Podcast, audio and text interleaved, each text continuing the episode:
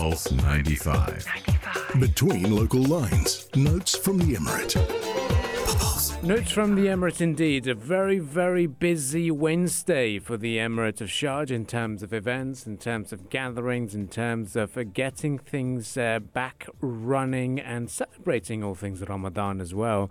Uh, because we've had the uh, the 10th Majlis over at the Khor Fakkan Amphitheatre, mm. and uh, courtesy of the team at Sheraa, we've also had the Ramadan Majlis uh, for Sheraa this year, at uh, and it was an in-person event as well, and it was well attended.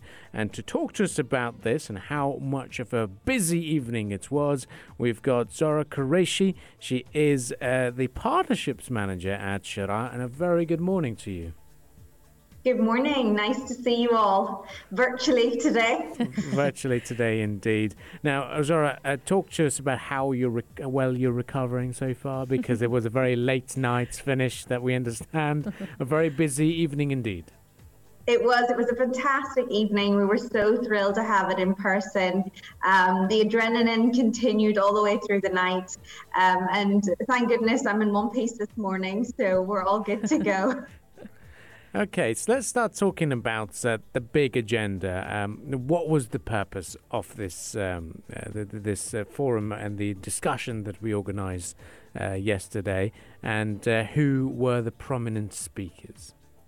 Yeah, absolutely. So, um, the 2021 Ramadan Majlis, organised by the Sharjah Entrepreneurship Centre, was in collaboration and partnership with one of our most recent founding partners, Alef Group and it was dedicated to our community um, and our community of startups, our SMEs, and leading innovation uh, entrepreneurs in the Sharjah ecosystem. So last night it was all about the community, um, and we were very honoured to have with us, um, obviously Najla uh, Al Midfa, the CEO of Sheraa.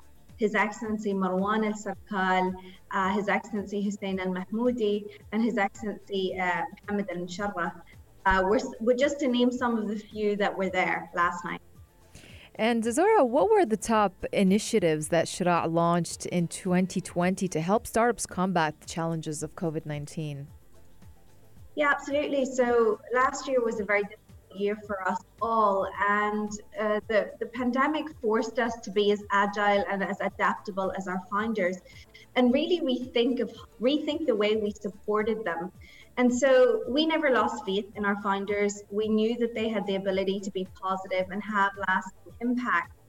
And so what we had done is we had launched a $1 million solidarity fund to support entrepreneurs that were not only being affected by the pandemic, but were also working on impactful solutions.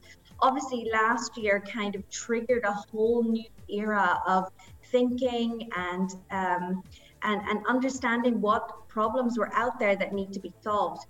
Um, as Sheraa, as a support ecosystem and an ecosystem builder, we also created the Startup Survival Kit. Um, and that basically offered peer support for founders through knowledge sharing and virtual office hours. So we were accessible even when we weren't there in person. Um, and you know that we didn't really stop there. So we actually launched something called the UCAN Awards, and that was in collaboration with the Ubuntu Love Challenge. Um, and through this award, we uh, basically we were supporting game-changing startups that were making breakthroughs in two tracks last year: food security and healthcare accessibility. And it was really just trying to help create a better world. Um, and very lastly, as we all know, Beirut was impacted by a terrible disaster last year.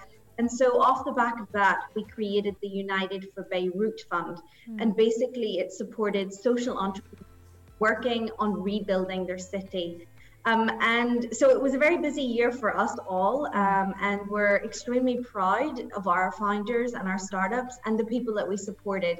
And it just goes to show you no matter what is put in front of us, we can get through it and we can do it together. So, it's about converting these challenges into opportunities. Um, what's the key message that you've given to uh, the startup communities so far in, in making sure that they implement these?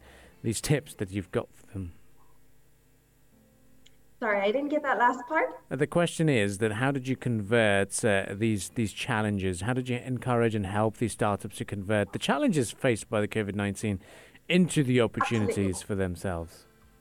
Yeah, so like I said, in 2020, we see we saw the need for innovation and technology that focus on helping society at large, and that's what we saw made difference in communities. Mm. And so, after working very closely with our founders over the last five years and especially last year, we've taken the learnings to develop a new blueprint of venture building. And as you may know, we launched our Sharjah Startup Studio earlier this year, which was designed to build businesses that would accelerate the region's digital transformation. Um, as you can imagine, now everything has moved in that direction, digital. Regardless if you're an F&B um, outlet, if you're a delivery company, whatever it may be, um, that is where the direction that we're moving. And so we work with exceptional founders to build a profitable, high growth business that will solve big problems. And we have some great founders in our current program. What we do is we stress test their ideas. So we co-create this business with them. It's it's almost like being their co-founder. Um, and we build their initial product and bring it to the best subject matter experts. And the Sharjah, studio, the Sharjah Startup Studio is changing the game for the ecosystem. Um, we're creating ventures that are sustainable and solving real problems in our world. And this is only going to continue to develop and change as we go through what we what we hope to be a post-pandemic world soon. Yeah, and Sheraa being the guide and the co-creator uh, for the startups to basically embark uh, on their entrepreneurial journey. Can you give us some of the tips that were mentioned last night or given last night by Sheraa uh, for the startups? Yeah, absolutely. Um, it was a great uh, it was a great event. It was great to have everybody engaged in the conversation and to listen to everybody's challenges and suggestions. And some of the, the great pieces that came out was invest in services and mm. focus on positive change and lasting impact. Uh, something that His Excellency Marwan said, you know, the money will come, but if you don't have the passion and you don't have the idea, then there's no there's no real point in doing it. So having that passion, having that drive, and focusing on that positive change, uh, leveraging resources and looking at programs that you know community developers and ecosystem builders have put in place like that. Um, and then, you know, very lastly is invest in inclusive and diverse startups. Right now, we have an immense uh, pool of female-led tech startups and tech startups that support women in Sharjah and across the UAE. Certainly is a, a very, very important uh, key aspect to take back a passion, develop that for your business, and make sure that you continue uh, to, to, to hold on to that passion as you progress through those challenges. Uh, Zohra Qureshi, thank you very much for joining us this morning. And I'm sure it was a very, very busy evening, so we'll let you recover and uh, get ready for the weekend as well. And thank you once again for joining us.